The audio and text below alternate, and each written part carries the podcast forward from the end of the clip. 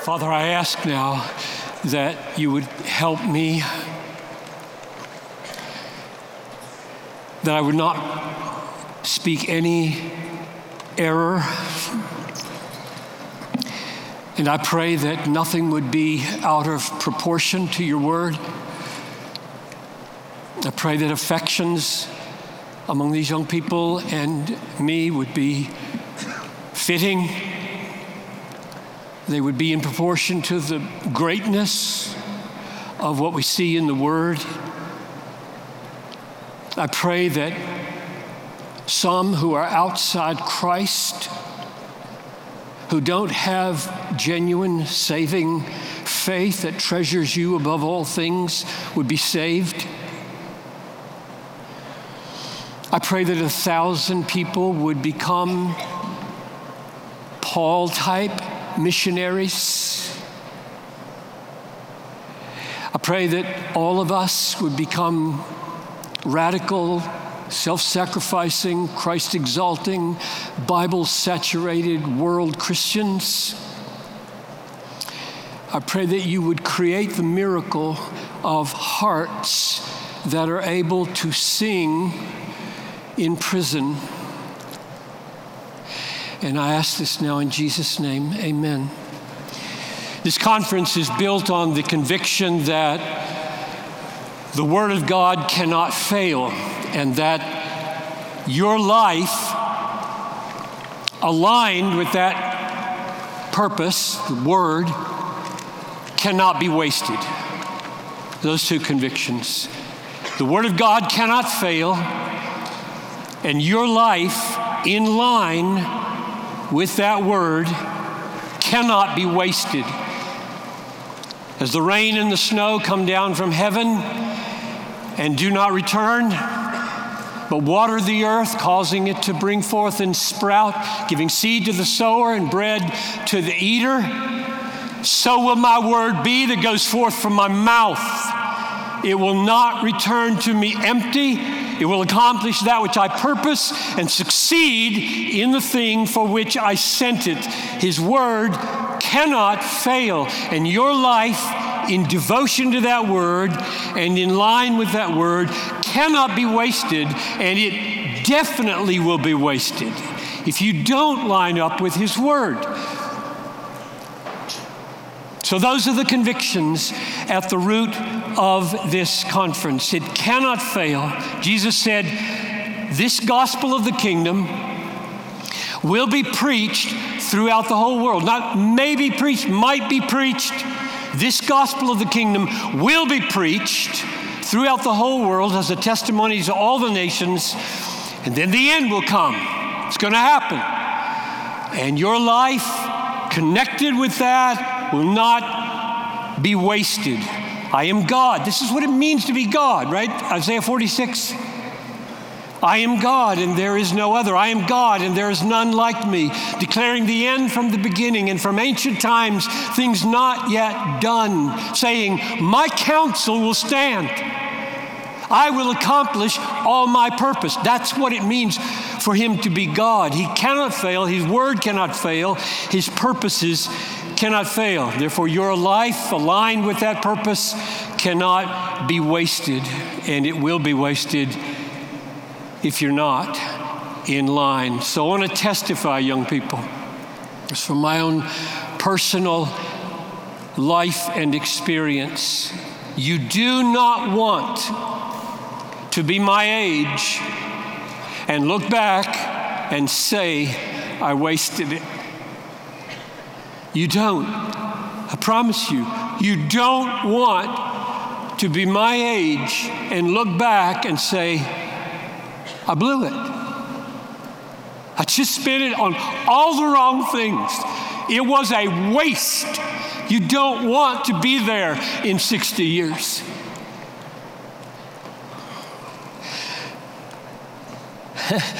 I am so thankful that I grew up in a home from age 6 to 18, where every morning I walked into the kitchen and hanging over the sink was this little plaque. I, I was going to bring it, but it's made out of glass, and I just thought my heart would be broken if I, if I broke it, so I didn't bring it.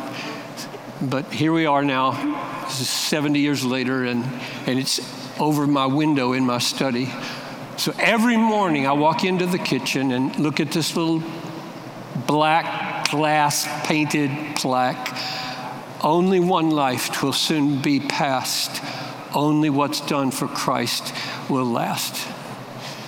I'm so thankful that every morning I saw that. I, I can't remember a time when I did not pray, God, don't let me waste my life. It just scared me as a teenager. It scared me as a college student. Don't let me waste it. Make it count. I have no idea what that looks like, but don't let me waste it. That was a gift from God. And I believe, I'm looking out on you now, I believe that if you will pray that from your heart, He will answer you. And You don't know yet what it's going to look like, but you know for sure, do you not? You don't want to be my age and look back and say, that was a waste. It was a gift. And I pray God will give you that gift. So, this conference is built on the conviction that God's Word, His saving purposes in the gospel globally and personally cannot fail. And that your life in line with those purposes cannot be wasted. So, my assignment now in this message is to do what everybody else has done in a different part of the Bible. So, my task and my assignment is to go to the book of Acts and to watch God triumph over Satan and sin and opposition as the gospel spreads from the day of Pentecost or the resurrection of Jesus for about 35 years to Rome. And at the end of Acts, Paul is in Rome and he's passionately longing to be vindicated so that he can go to Spain. And that's where it ends. They kill him there.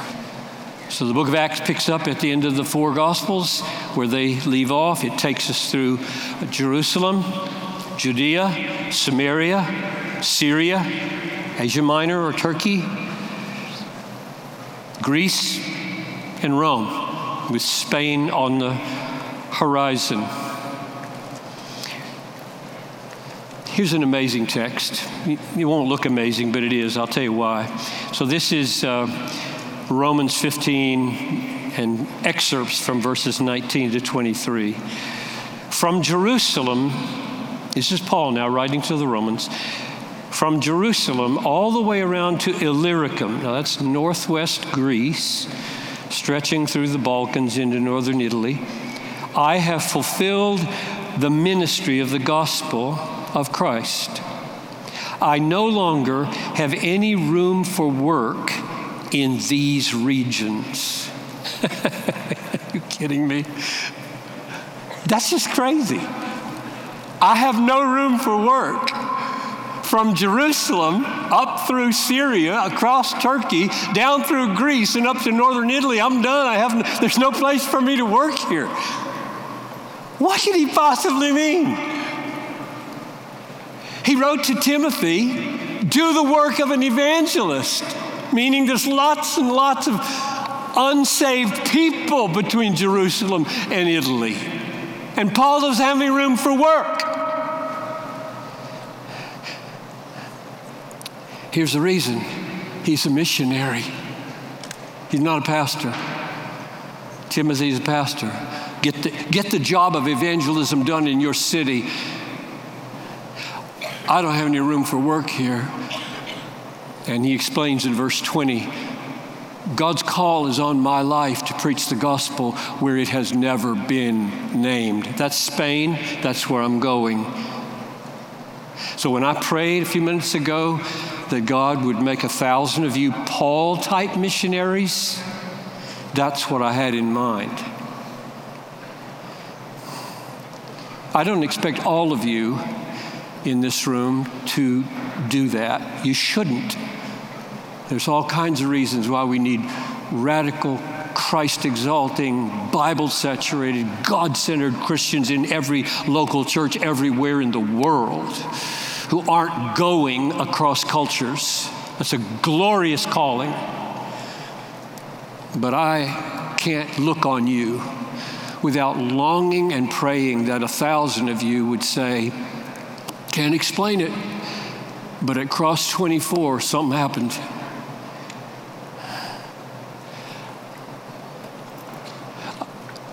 I want to go where the gospel isn't there already.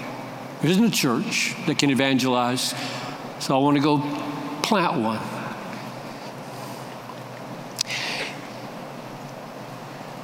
One of the points of the book of Acts is that the gospel spreads invincibly, triumphantly, over every kind of obstacle.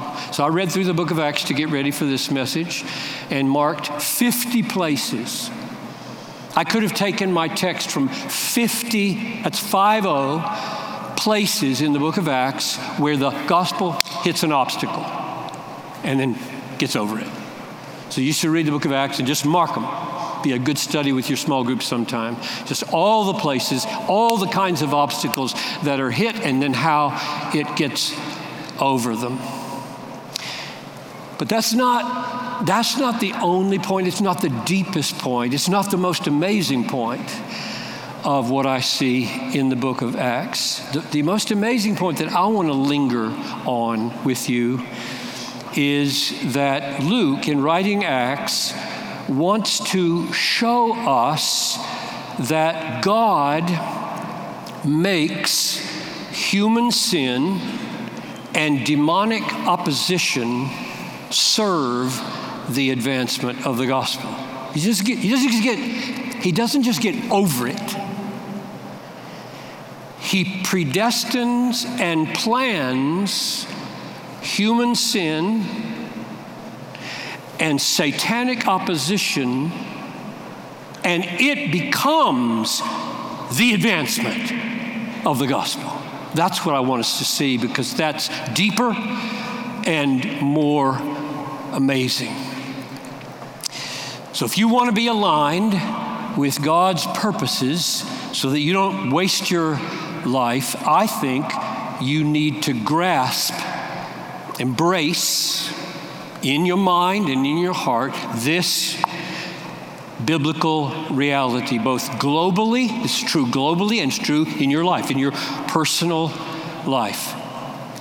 Satan, as we heard earlier, is not a free agent.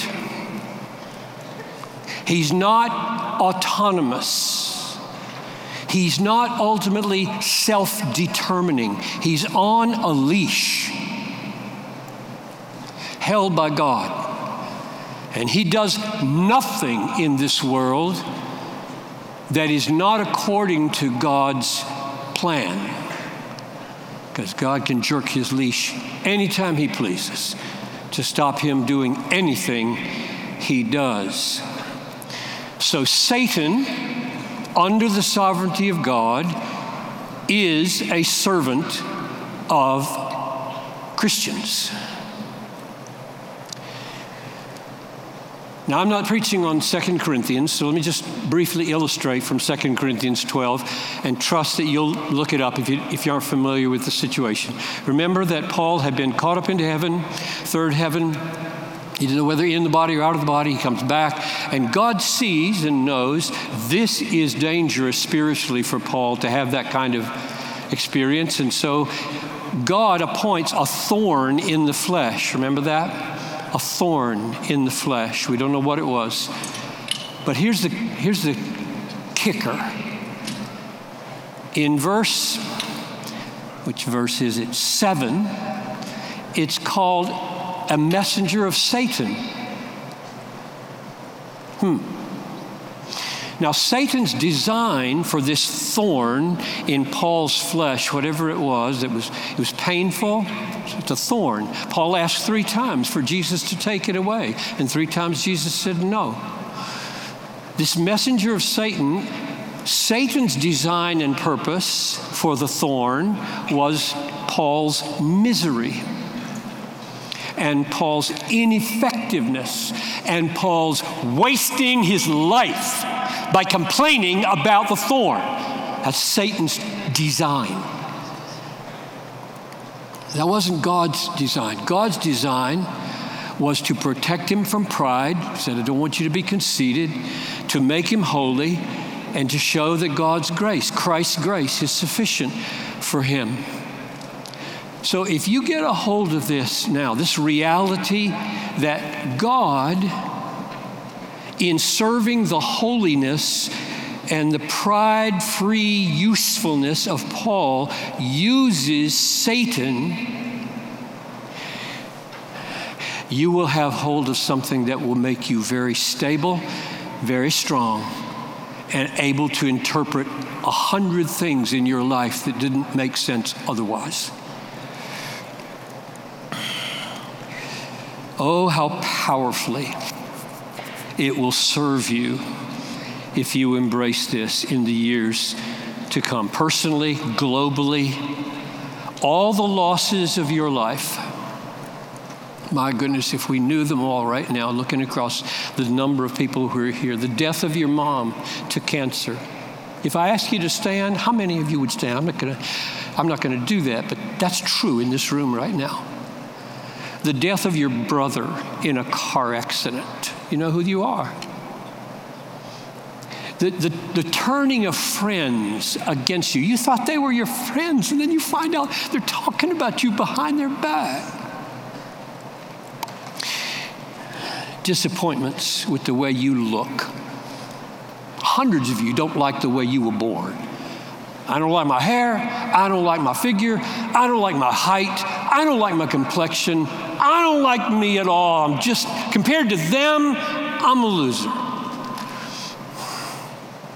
And I'm saying that mom's death, that brother's death, that loss of friendship, and that dissatisfaction with the way you look are all designed by God to make you strong and designed by Satan to make you miserable. And if you live with misery, you're saying, I agree with Satan.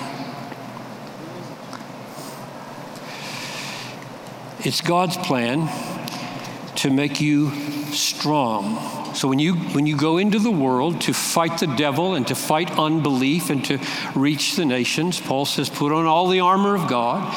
And then once you've put it on, he says, be strong in the Lord not in your strength. Be strong in the Lord and the strength of His might. So God is sovereign over all those things, all those losses, all those apparent tragedies in your life. And they're all designed for your fruitfulness, for your strength. So if you get this, then you will be an invincible Christian. And that's what I'm after. I want you to be invincible Christians who cannot be blown over. Your boat can't be made to sink. It's got the ballast of sovereign truth in the bottom, and you stand. God makes human sin and satanic opposition serve the advance of the gospel. That's the point I'm making. So, for the purposes now of becoming that kind of strong person, I would like to give you maybe three glimpses in the book of Acts of how Luke makes this plain.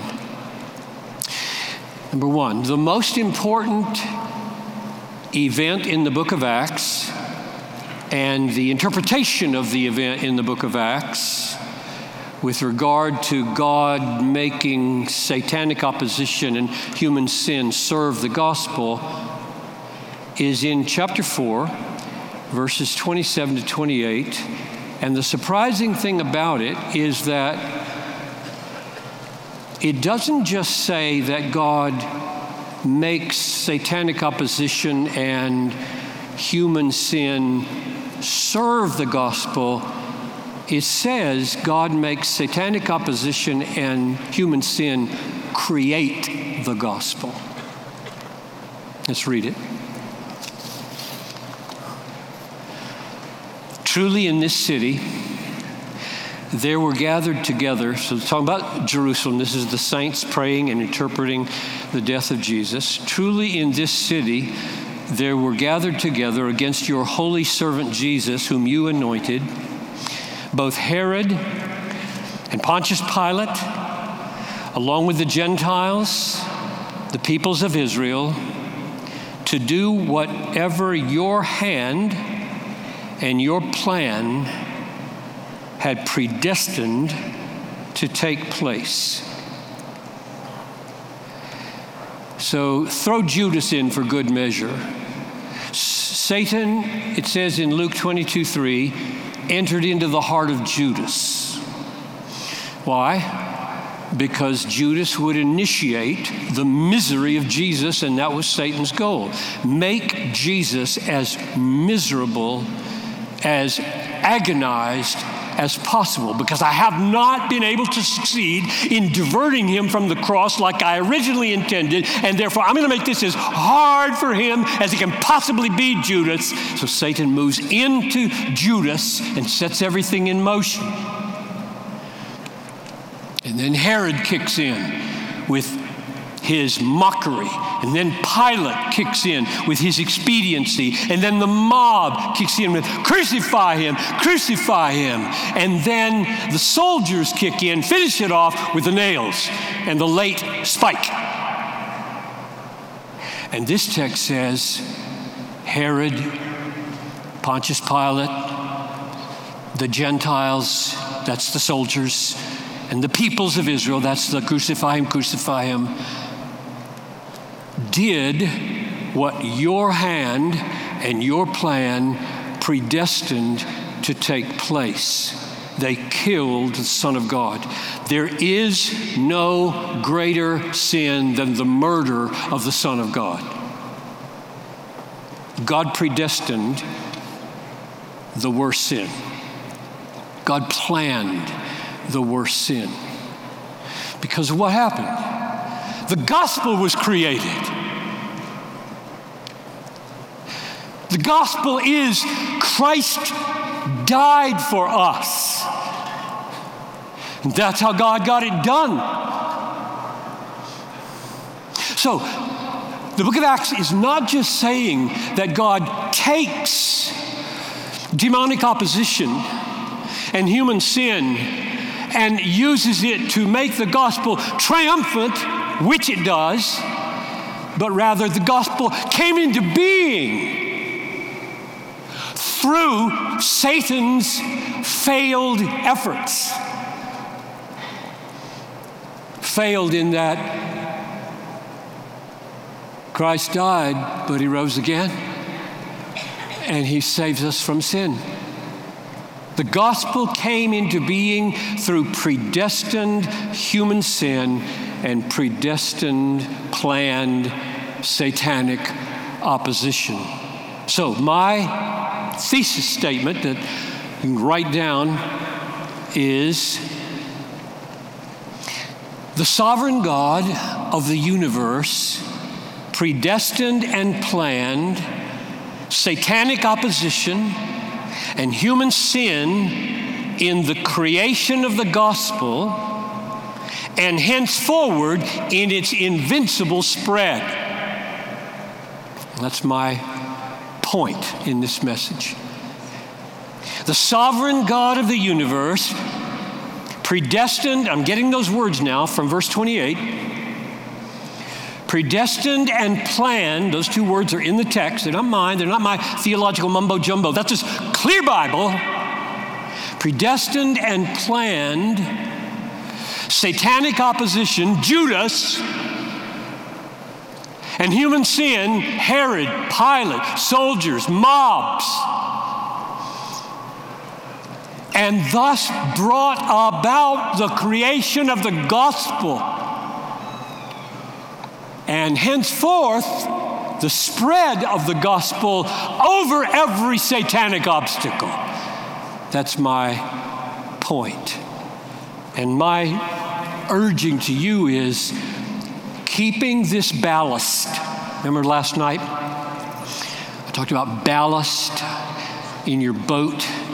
Keeping this ballast in your boat will be the key to staying afloat and not wasting your lives.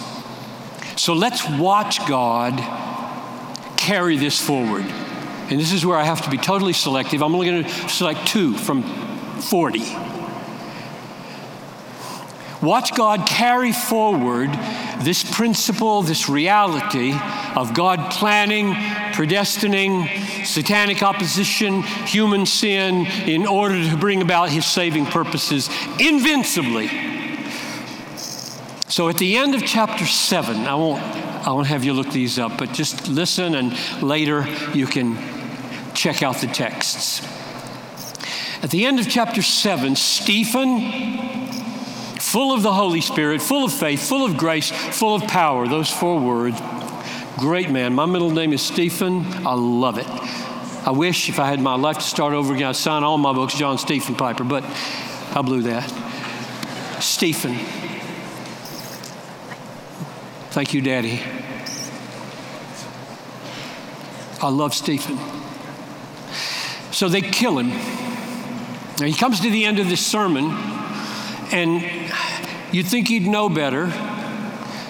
Be careful. This is chapter 7, verse 52. Your fathers, picture him now, he's just full of grace, full of the Holy Spirit, full of power. Your fathers killed those who announced beforehand the coming of the righteous one, whom you now betrayed and murdered.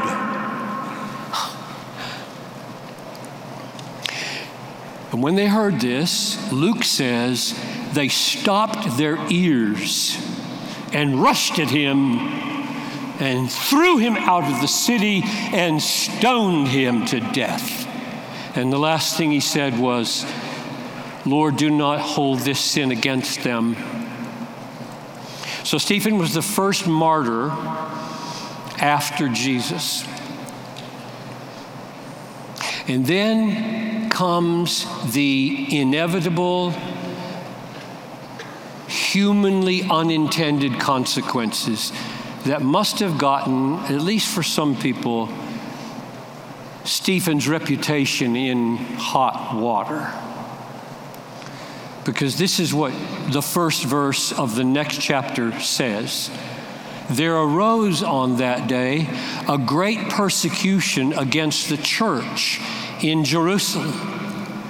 On the day that Stephen was martyred, it got worse.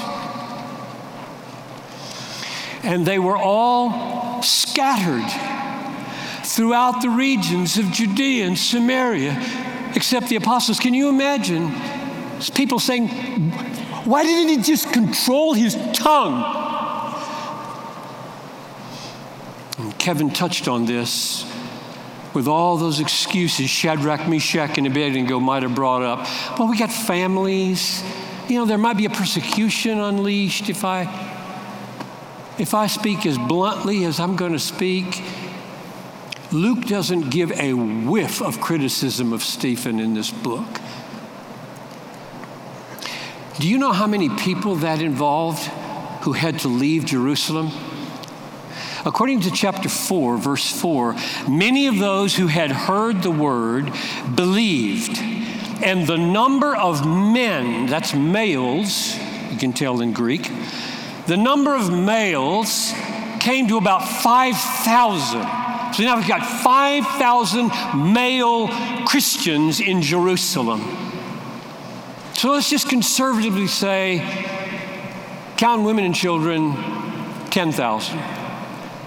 So on the day that Stephen was martyred, 10,000 Christians were driven out of their homes and out of their city. Forced migration is not pretty. Ask 10 million people today. Refugees all over the world. It is a horrible experience. And there they go because of the persecution that broke out after this martyrdom. So let's sum up what's happened here. A spirit filled, says he was filled with the Spirit, a spirit filled, Bible saturated message is delivered by a godly man. And Satan fills the rage of the hearers, and a mob storms on him, grabs him, takes him out, stones him to death. Paul was there watching. And the effect of that horrible event is that nobody felt sorry for Christians. They hated them the more and drove 10,000 of them out of their homes all over the region. Do you think that God was in heaven looking down and saying, Good night, now what am I going to do? Wringing his hands that his precious people, the apple of his eye, who he had just died for in Jesus Christ, have been driven out. I'm just so frustrated. You know that's not the way God thought or felt. Here's what God was doing. Verse 4 of chapter 8. Now, those who were scattered went about preaching the word. Get a, let this sink in. The word preach, euangelizomenoi, that's the word for gospeling. Gospeling means telling good news. So here go 10,000 people just driven out of their homes, and what are they doing? Where were you, God? Don't you love Stephen? He was the best. What in the world have you done? Our kids, we don't have any place to stay. We're having a hard time finding food. You know what they were saying? Everywhere they went, Jesus Christ died for sinners. If you believe on Jesus, all your sins will be forgiven. If you believe on Jesus, you can have eternal happiness in the presence of the Creator of the universe. Come, everyone, join our joy, joy, joy. So we're What I, what this conference for me is a chance to look at as many as I can and say, don't you want to be like that? I do. I'm not nearly like that as much as I should be, but that's what I want to be like. I don't want to be a grumbler. I don't want to be a complainer. I don't ever, ever, ever want to get in God's face with criticism. I want to rejoice in all that He's done for me, no matter how hard life is.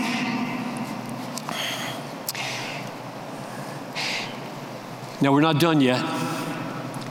Chapter 11. This one I think we've got for the screen. Verse 19. Now, those who were scattered because of the persecution that arose over Stephen, namely all these homeless refugees, traveled as far as, as, far as uh, Antioch. It's up in Syria, you know where that is.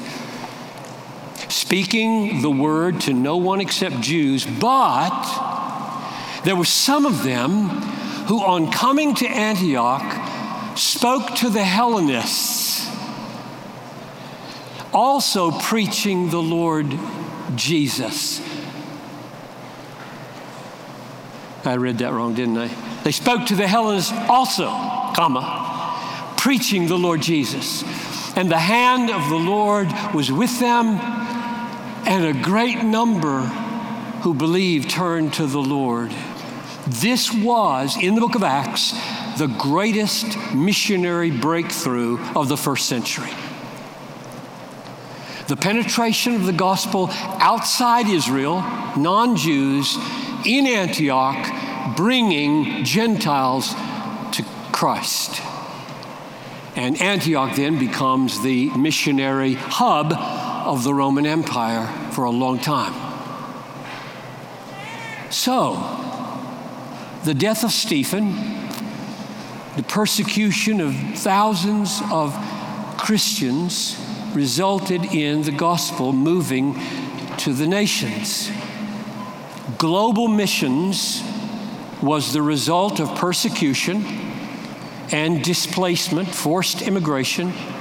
In other words, God makes satanic opposition and human sin serve the advancement of the gospel.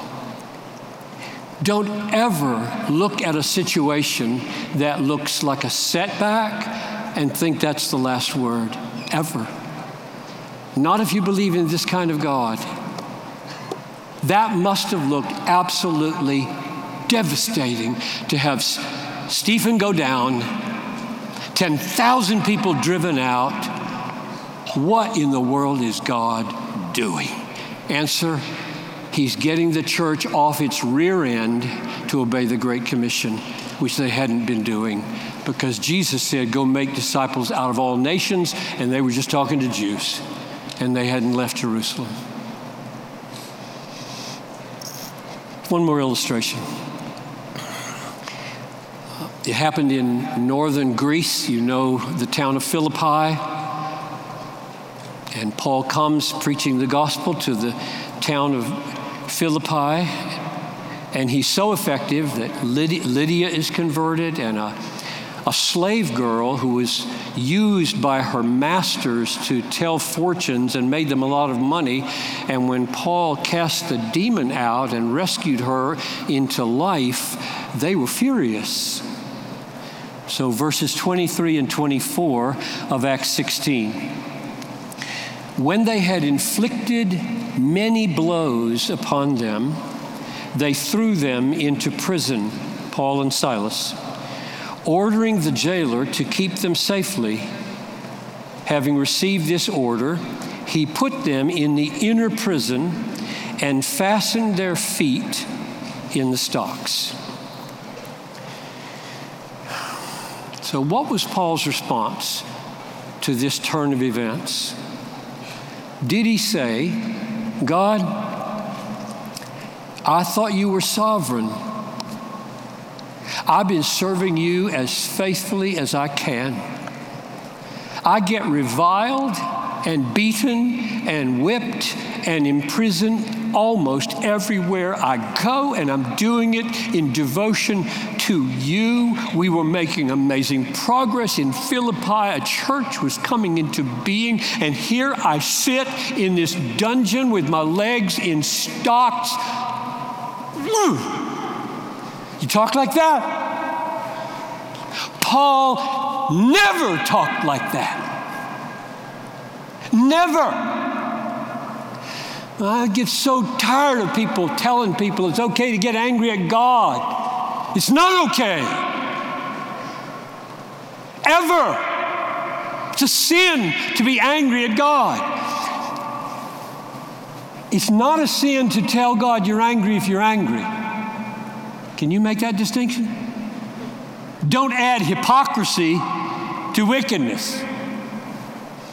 It's never right to get angry at God. And if anybody had a right to get angry at God, it was the Apostle Paul. My goodness. Just read Second Corinthians. Breaks your heart. It just breaks your heart. City after city after city, beaten, stoned, shipwrecked, imprisonment. God, I'm trying to be faithful. It hurts. Everywhere I go, I get hurt.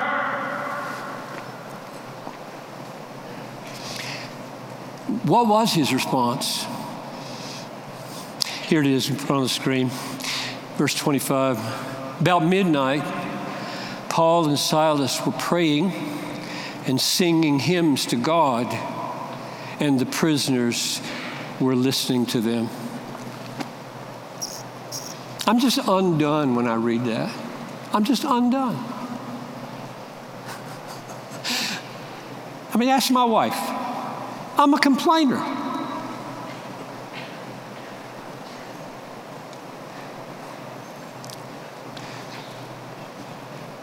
So I, I want to ask you, I'm not going to ask you if you're like that. I want to say, don't you want to be like that? I mean, that's just a miracle kind of person.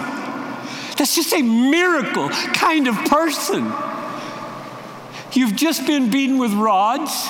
You've been unjustly treated. I mean, you get your back up when you're treated unjustly. You're taught to get your back up when you're treated unjustly in our culture. Jesus didn't teach you to get your back up when you're treated unjustly. He taught this. Paul is an embodiment of the beauty of the resources of the Holy Spirit by the gospel, saying, I'm the richest man in the world, and it'll be a vapor's breath before I inherit the universe. Let's sing, Silas. Let's sing.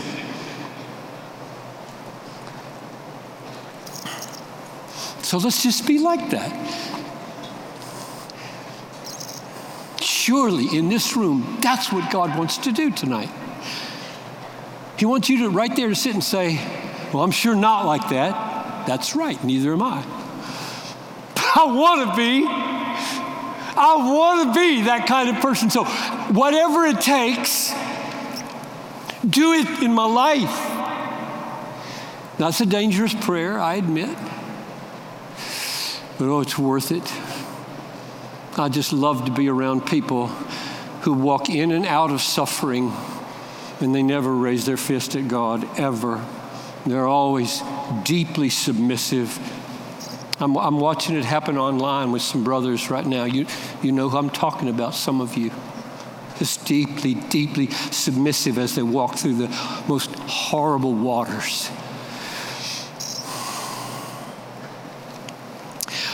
What was God up to in putting Paul in prison?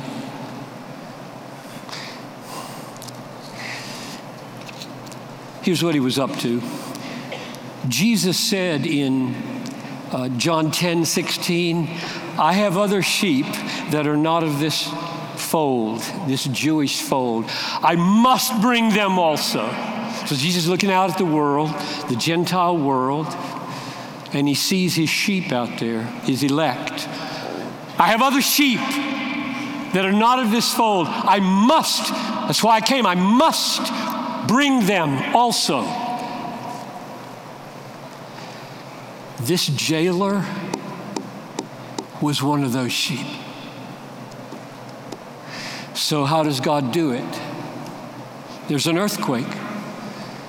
All the doors fly open. All the bonds come off all the prisoners' feet. And that night, salvation comes to the house of the jailer.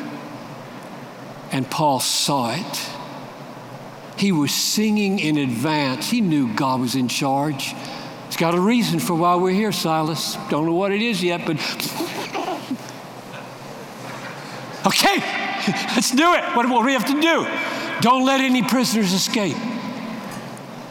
Go to his house, preach the gospel. I'll save them all.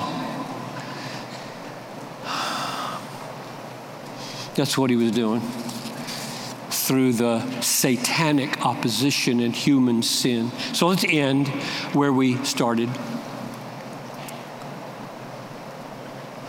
This conference is built on the conviction that the Word of God, the purposes of God in the gospel, globally and personally, cannot fail.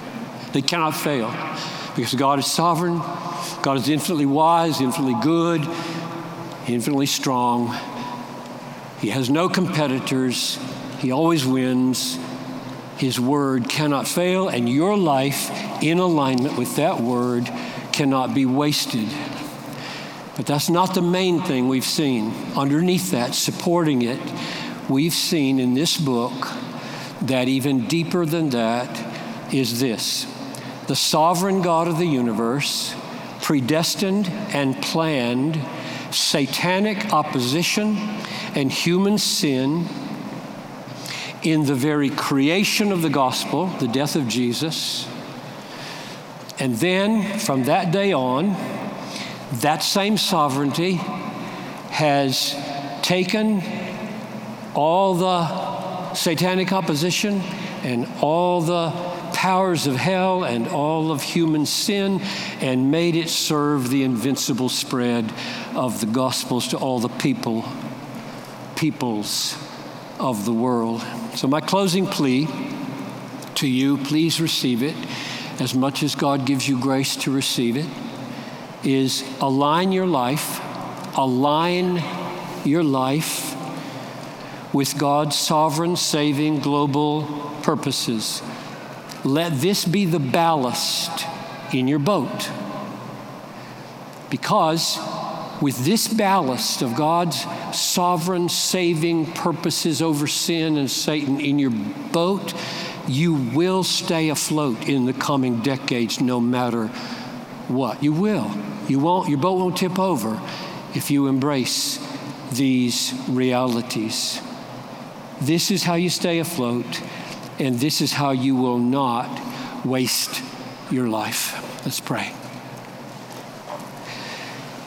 Father in heaven, now, I pray again for those thousand who will hear your call or sense your leading toward frontier, pioneer missions where the gospel has not yet taken root. I pray for them. Make them know who they are. It may take five or ten years for them to realize the fullness of that work but I pray that you would cause it to happen. Then I, I pray for those who have been shocked by the sovereignty of God over sin and Satan, that you would help them to probe the Bible until they come to a fair and biblical understanding of things. And I pray for all believers in this room that they would be the kind of people who sing in prison instead of complaining every time something goes wrong. Lord, do this work, I pray. We're going to sing a great word. Our God is going to go before us now as we sing. His grace is going to lead us home.